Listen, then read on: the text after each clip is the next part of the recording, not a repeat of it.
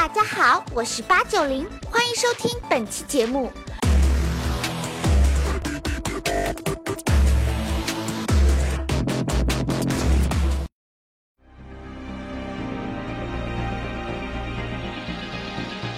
零售的业态没有一个因为时间的发展，因为地区的发展，因为人的需求变化而被没有过、被消灭过、被cut过，没有全部都在。他就问我，现在你们的购物中心行业怎么样？我说不怎么样，就是不太好做，尤其是零售业。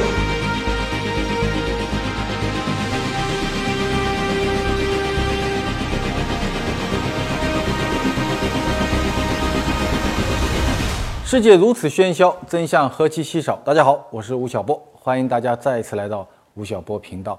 二零一七年啊，如果你问我这个商业界里最热门的名词有哪些，我觉得大概就两个，一个呢叫做人工智能，还有一个呢叫做新零售。新零售这个名词呢是二零一六年十月份的时候，马云在杭州的一次大会上提出来的。他说啊，零售行业从此以后将进入到一个线上和线下融合、打通现代物流的一个新的时代。也就是说，线上、线下和物流必须结合在一起，才能诞生真正的新零售。在过去的一年里啊，这个名词引起了大家很大的一个讨论。有人说有新零售，有人说没有新零售。然后呢，新零售的模式到底是什么，也引起了很大的一个争议。在今年十月中旬的时候，吴晓波频道呢举办了第八场的转型之战。我呢把这一次的转型之战的题目叫做新零售。整个会场啊，八百多个位置，结果呢一下子冲进了一千两百个人，整整两天的会，大概是二零一七年度最没有共识的、最热闹的一次论坛。那么关于新零售这个话题，今天呢请到了两位嘉宾，一个是我的老朋友老大姐依林啊，她是中国百货业一个非常传奇的人物。第二位呢，请到的是全国工商联商业地产研究会的会长王永平，也请他也是二十多年商业地产研究的经历。今天请到两位来谈一谈马云老师谈的新零售。第一个问题啊，就是咱们都做零售业的嘛，有那么多的人，为什么新零售这个名词居然是由一个互联网人提出来的？为什么不是你提出来呢？因为我一直不觉得有新旧零售啊。呃，我记得我之前讲过，马云提新零售的时候，其实是他一种落地的表现。嗯，然后同时他提出来就是电商就没有未来了，要死掉。嗯、其实我认为未来说没有电商了啊，哦，他说只有新零售了，这全都是瞎说。所以他提新零售是一种，我认为是马云反思落地的一个结果，嗯、是对零售行业千千万万劳动者。工作者多少的辛苦的认同，是一次回归，一次回归。对，永平这个聊天，永平有个观点蛮有意思的，他说啊，这个全中国所有人都可以提新零售，就一个人不能提，那个人叫做马云，是吧？对，我就讲，我认为啊，这个我跟您的观点有相同有不同的地方，相同地方我也认为马云是因为做线上最后觉得走不通了，嗯，被迫的下来了。那么之前呢？马云讲的是电商无所不能，一统天下，所以才跟王健林有一个意愿豪赌。后来发觉电商也有天花板，也有瓶颈，要下来了。电商不可能完全取代零售行业，同时也告诉一个坏消息，它会基本取代你们。二零二二年，十年后，如果电商在中国零售市场整个大零售市场份额占了五十，我给他一个亿；如果没到呢，他还我一个亿。那我觉得马云现在在讲的这个，为什么这新零售这个词是他来提呢？我是觉得啊，一个是他有遮羞布的一个需要，另外一个确实从行业角度来讲，我们的商业我觉得确实也到了一个重要的一个变革时期。嗯、那我觉得新零售这个概念的提出本身啊，不应该有这么大争议。之前我没有预料到这么大的争议，我琢磨就是因为是马云提，而不是别人提。很多人是逢马必反，哎，觉得你。反马云的理由，第一个，你过去干的事儿根本就不叫新零售，你是最传统的一个网上的义乌小商品市场，你自己干的不是东西，你你有你你你你有什么理由来讲新呢？你没有体会，你也没有这个资格。你觉得就是，如果马云不提新零售啊，你已经做咱们做了二十多年百货业了，到今天零售行业应该往哪个方向走？提醒零售，不提零售，新零售，零售行业都是这么发展的。对，吕总，我觉得还是有变化，就是他现在让零售行业变成一个挺性感的行业，我的确实也这么认为啊。可一年多前，我们不太会谈零售业吧，对吧？你看这一年来，连那个鸡毛小店都有人去说你们需不需要投资？那就就出现问题了，就是马云在去年十月份提出说是五星。 嗯，可不是提了一个新，嗯，可五星之后呢，现在只剩下新零售了。另外四个呢，发觉确实难以创新，因为我说零售门槛低，嗯，它容易引起人们关注。你看现在什么大众创新、万众创业，嗯、最容易创的当然是零售业，因为它没有门槛。但也没有，有没有可能说今天的零售业跟您二十多年前做零售业的时候，第一越来越难了，第二整个格局也发生变化了，有没有这可能性？没有，永远都难，永远都不容易。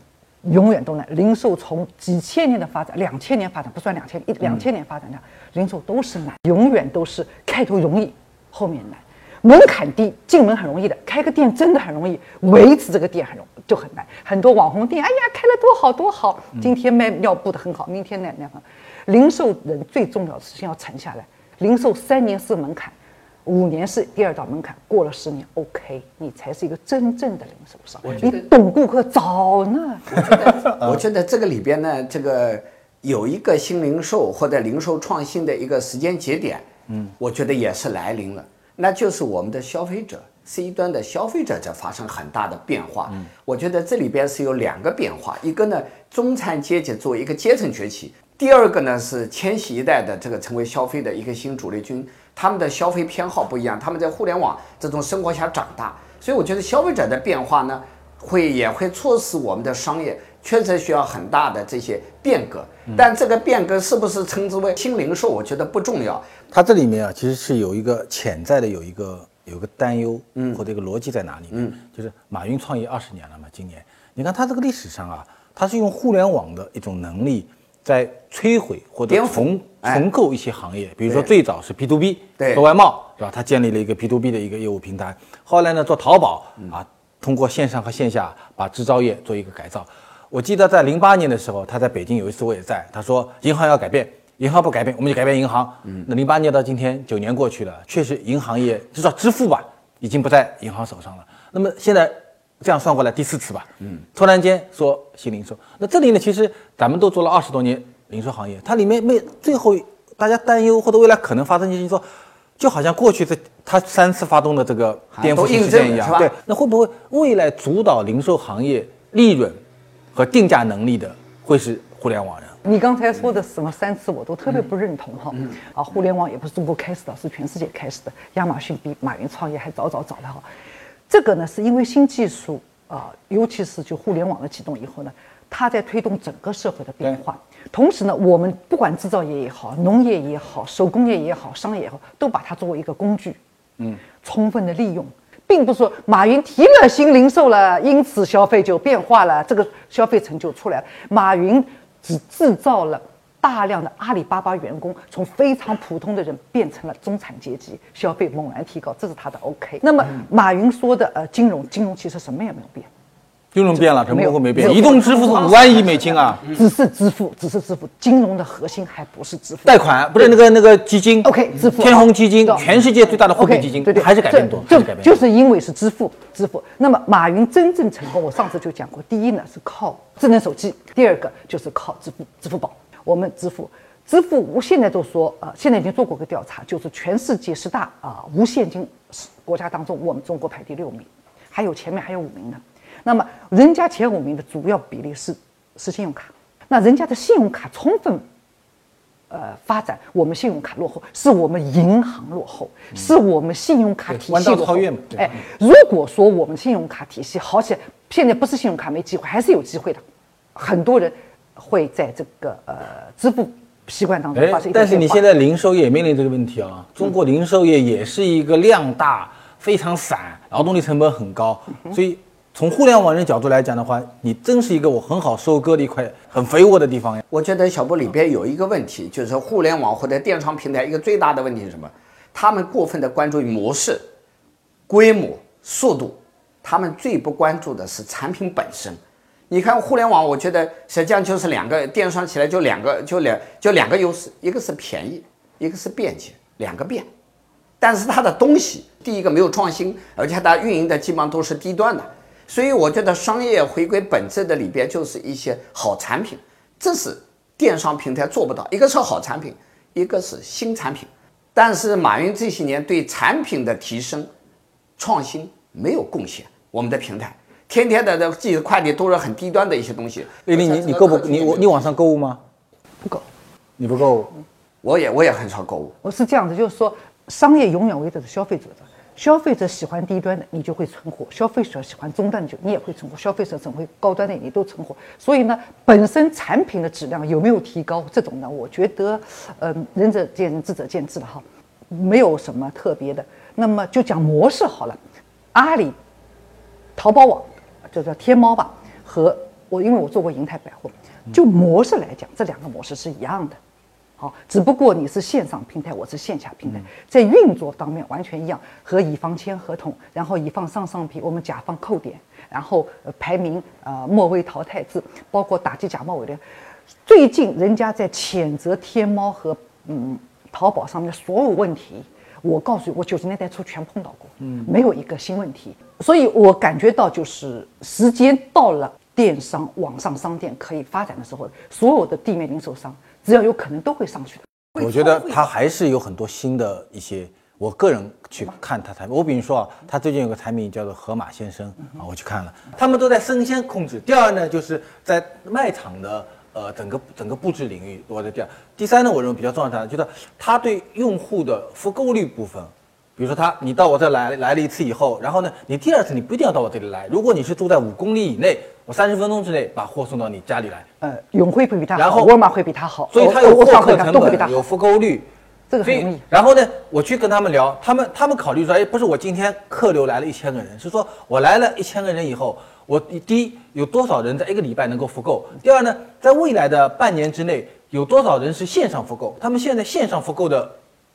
速度上涨得非常非常快。那我讲的这些东西啊，跟您做十来年的百货，嗯、是是没有是没有这样的一个一个逻辑。对不起啊，超市和百货是不一样的哈。百货那我们讲新零售嘛，对，对不、嗯，百货和超市就是不同的业态。啊、嗯，百货店之所以把很多东西放超市，就是标准化程度比较高，嗯、所以给了超市做了。你要是比的话，超市和超市比，百货和百货比哈，嗯、百货还没有一个呃线上非常成功的。对，那当然有啊，当然有。嗯、小小波，我觉得这个这个你刚才讲到河马先生，我来跟你。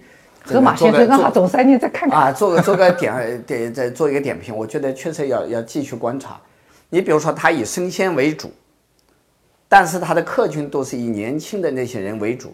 那么就是说，年轻人是不是生鲜消费的主力？这两个客群的匹配度有多高？这是一个。第二个，他以快递、以送货到家为主。嗯。但你想生鲜的话，当你把它如果加工完以后送到家的时候，那个鱼是什么样的鱼呢？口感会不会很好呢？这是一个。然后另外一个就是说，它可能线下的人流量有时候啊、呃、还不够多。如果你以线上为主的话，你为什么在线下要开这么大型的店，三四千平米？你为什么不开个三四百平米的体验店就够了呢？反正都在线上下单，所以它的逻辑上是有商业逻辑上是有冲突的一面。呃，小波，呃，做零售知道，创新一个模式其实很容易的。真的很容易，难就难在维持现场管理、品质管理、嗯、服务管理的永恒不变。他这个也简单呀、啊，他从你从你那儿，你现在你你现在退休了，找一个比你年轻二十岁的，在银泰做过、杭州大厦做过、星光百货做过，挖过去，就是我去对，他们都这么讲，就是去，你也会发现有很多很多的问题，因为确实现场管理始终是服务没有高技能了，就是每天天天的给我们就这么一刻一刻不可的做。零售的模式创新真的不难，难就难在持之以恒，每天每天的就按照这个水平做。我觉得重要的是这个除了模式之外，我觉得更重要的是怎么把产品做好。我还是要我我是坚持我的看点，因为你看那个超市行业里边，现在全球最受尊敬的是美国的 Costco。Costco， 嗯，好事多这么多年，它有太多变化吗？没有，它有加很多儿童吗？加很多餐饮吗？加很多体验没有？它永远就卖好东西给你，性价比好。然后安全，它的农食品是全世界最高的农业食品安全等级，美国农业部标准，有机。然后中国我们所有的人到美国去的话，很多人去买保健品都会跑到 Costco 去买，他永远只做这些东西。那你你你你说你说你说他怎么去拥抱互联网？他的线上线下都是同价的，所以我是说他所有的产品，他有会员嘛？他会员模式全部是会员，会员系统也是整个在互联网啊、复购啊，他还是用了很多。我讲会员家几十年了，不是会员这些都没会员模式很容易啊，我们都我们多少超市都在搞会员卡，为什么没人来办？对，他这一张会员卡五十美金不含消费，啊，一百美金以上有打折，他有七千六百万会员。那谁都知道收会费程度的问题是，你怎么从一个会员做到七千六百万会员，而且他会费续交率达到百分之九十二以上，有不少有些人不来，还是因为他搬家的原因离开了这个门店，怎么办？我跟他的创始人，全球创始人，我专门跟他聊过，而且我这个月带队，我还要去 Costco 去访问，所以他的东西让我相信，我就是产品好是很重要的，所以没有制造业，没有好的商品。就不可能有好的零售，所有的模式都是可以复制和超越的，只有什么工匠和好的产品，这个东西是需要日积月累，你要有颗匠心去做，这是很多人不愿意做，这也是整个行业的门槛所在。嗯，其实我觉得你讲的都是道理。讲了 Costco 在美国这种充分竞争的市场经济的这种国家，那怎么没有第二个 Costco 呢？对呀，它的模式难吗？不难，很简单，但是。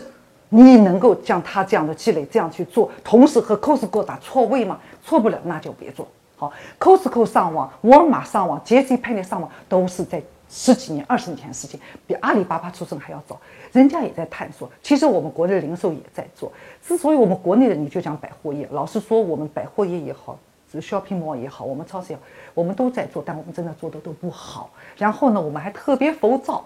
我为什么来说话？就是这十几年，这这几年来，我们零售人都不说话，因为他们自信心没有了，他们觉得马上要给马云打趴下，都向马云投降。现在整个行业有现在又好点，现在又好点。现在一个行业的一度的趋势叫什么？去零售化。那么去零售的过程当中，首先去的是百货化，百货主力店现在已经不要了。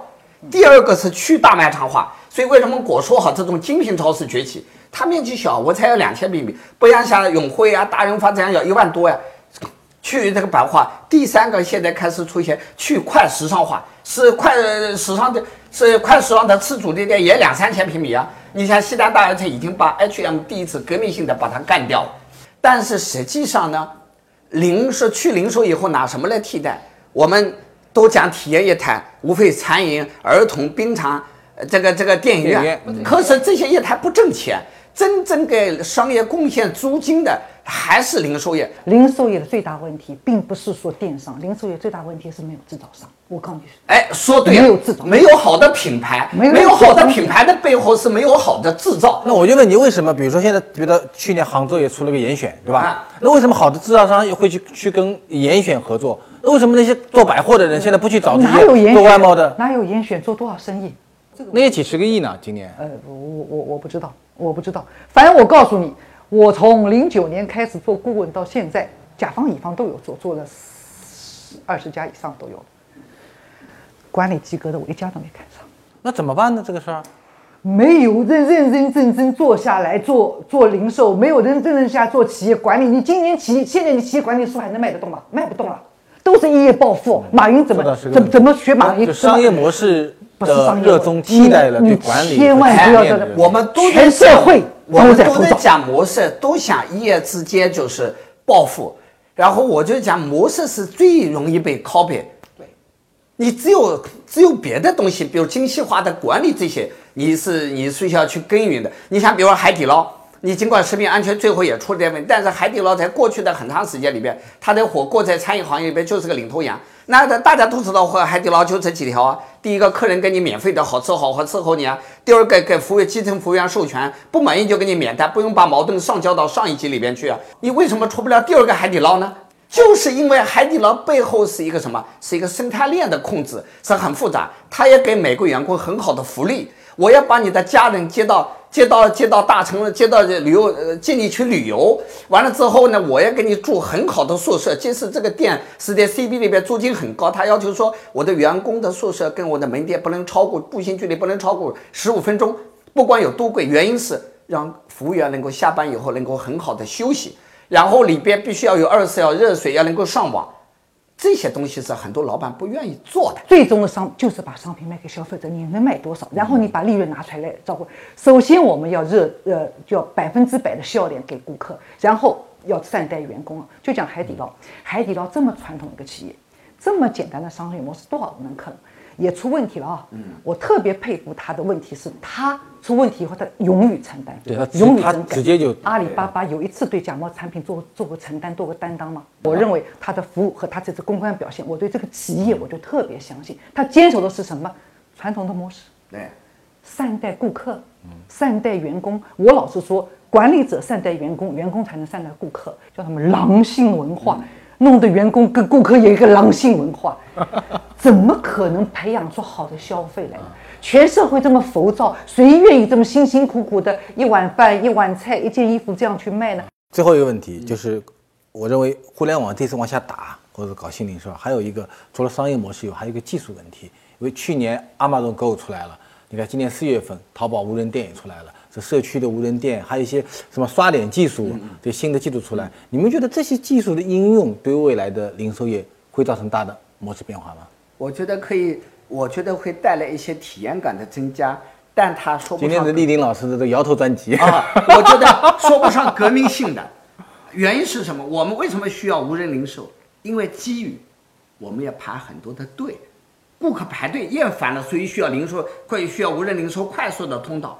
可是我们现在实际很多的商场和超市本身就是无人商店，根本就没有人来逛，你为什么还需要去刷呢？首先现在没有无人商店，哈，是无收银员、无收银员商场。那么现在在美国，大部分的超市、大部分超市有收银员，也有自动的啊、呃，就是自动刷卡机。我们的零售零售人的心态就是一点一点的转移，我们零售绝对不会说 no。因为说 no 就没有今天的零售，但我们零售也不会说 yes 全部转转型，是一定一步步来。我就特别喜欢零售人，我现在口号叫以零售人的心态做什么什么什么，包括做节目哈。那么再讲，所以我们首先是无零售、无收银员商场。嗯，那么大家把收银做负担，把收银员做负担。其实收银员在一个商场当中是服务中心，是信息中心，是一个管理中心，它不是负担。如果你全部都减员了，我也希望有个收银台的人在这里，因为他即使不收银，可以提供帮助，顾客接受咨询，顾客是很需要帮助的。零售没有那么多的革命，零售有不断的进步。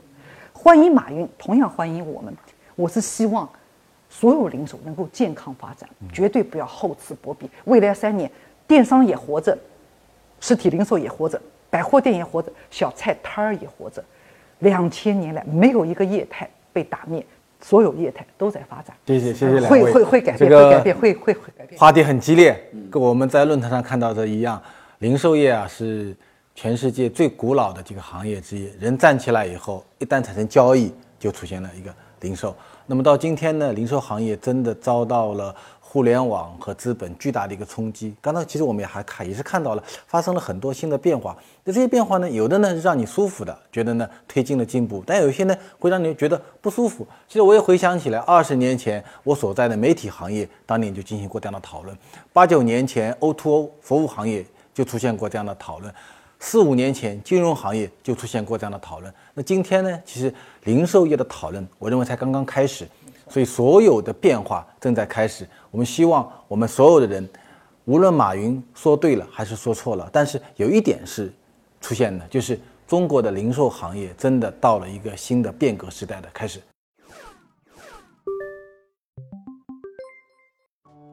吴老师，为什么互联网行业中的创业公司很多都会死亡呢？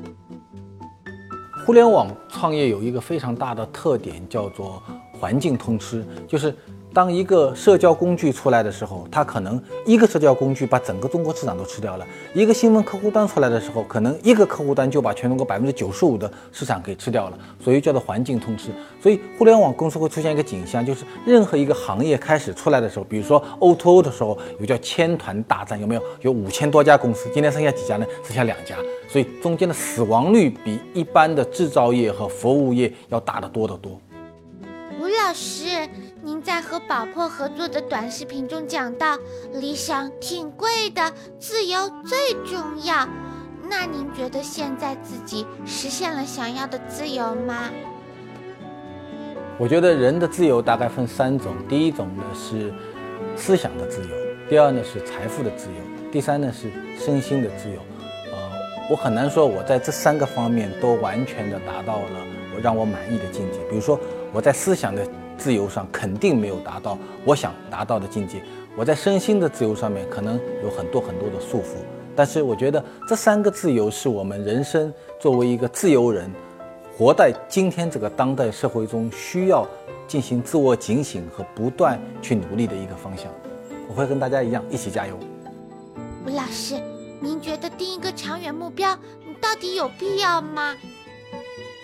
我觉得一个人不可能说我今天定个目标，定个五十年的目标啊，那不可能。我觉得所有的目标都可能分短中长，短的呢可能是一个礼拜的目标，中的呢可能是一年的目标，三年的目标，五年的目标，但是人可能是需要定一个十年左右的目标。我认为超过十年以上的目标大概是一个没有意义的目标，仅仅是一个麻醉剂自我安慰。但我觉得一年三年五年十年是一个人在规划中可以制定的，制定目标不是给自己一个自我安慰，是你需要按照这个目标真正的去实践。然后呢，人人生也不是一个需要一条路走到黑的，因为你如果真的不适合创业，你就真的别创业了；如果你真的不适合当一个会计，你就真的别当一个会计了。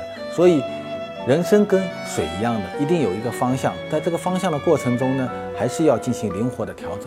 计划是我们在调整中的一种自我约束的能力。